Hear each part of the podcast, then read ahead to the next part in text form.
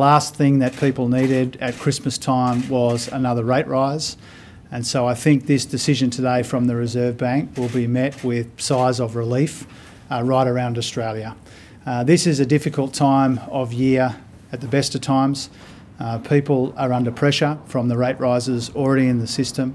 But if you look at the recent data, you look at the recent commentary, it's very clear now that we are making welcome and encouraging progress in this fight against inflation. Isang maagang pamasko para sa mga homeowners at para kay Treasurer Jim Chalmers.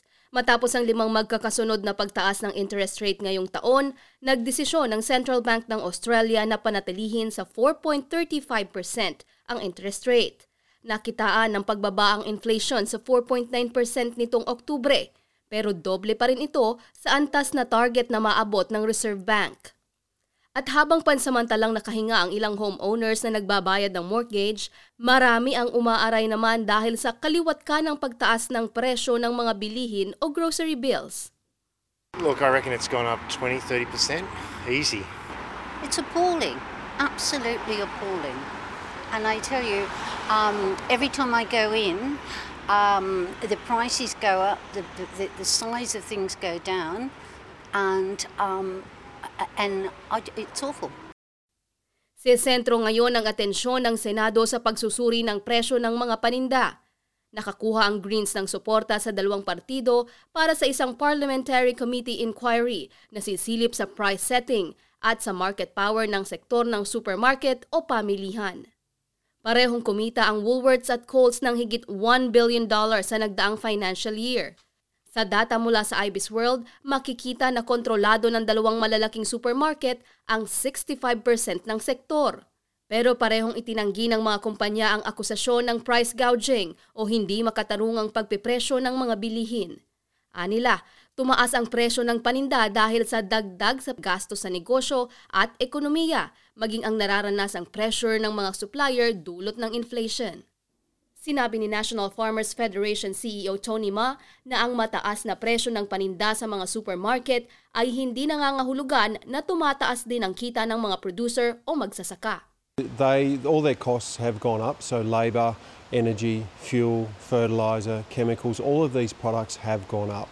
And that's a real challenge for farmers is they have real problems passing those increases up the supply chain because of the consolidated market, retail market.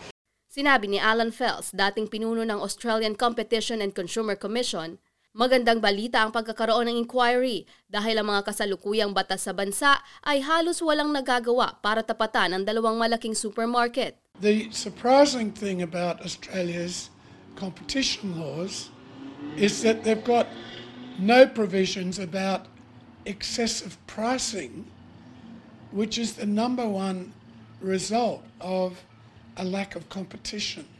Anya, isang paraan para magawa ito ay ang pagkakaroon ng batas sa divestiture na magbibigay ng kapangyarihan sa korte para buwagin ang naglalakihang negosyo na sumasakop sa mga sektor at mapapatunayang nagmomonopolyo.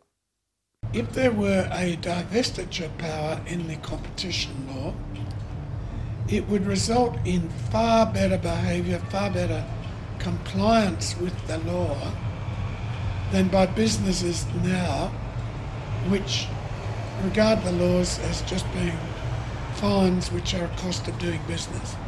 Ayon pa kay Tony Marr, umaasa siyang magre-resulta ang inquiry ng malinaw at tapat na pagpepresyo at mga batas na poprotekta sa mga suppliers.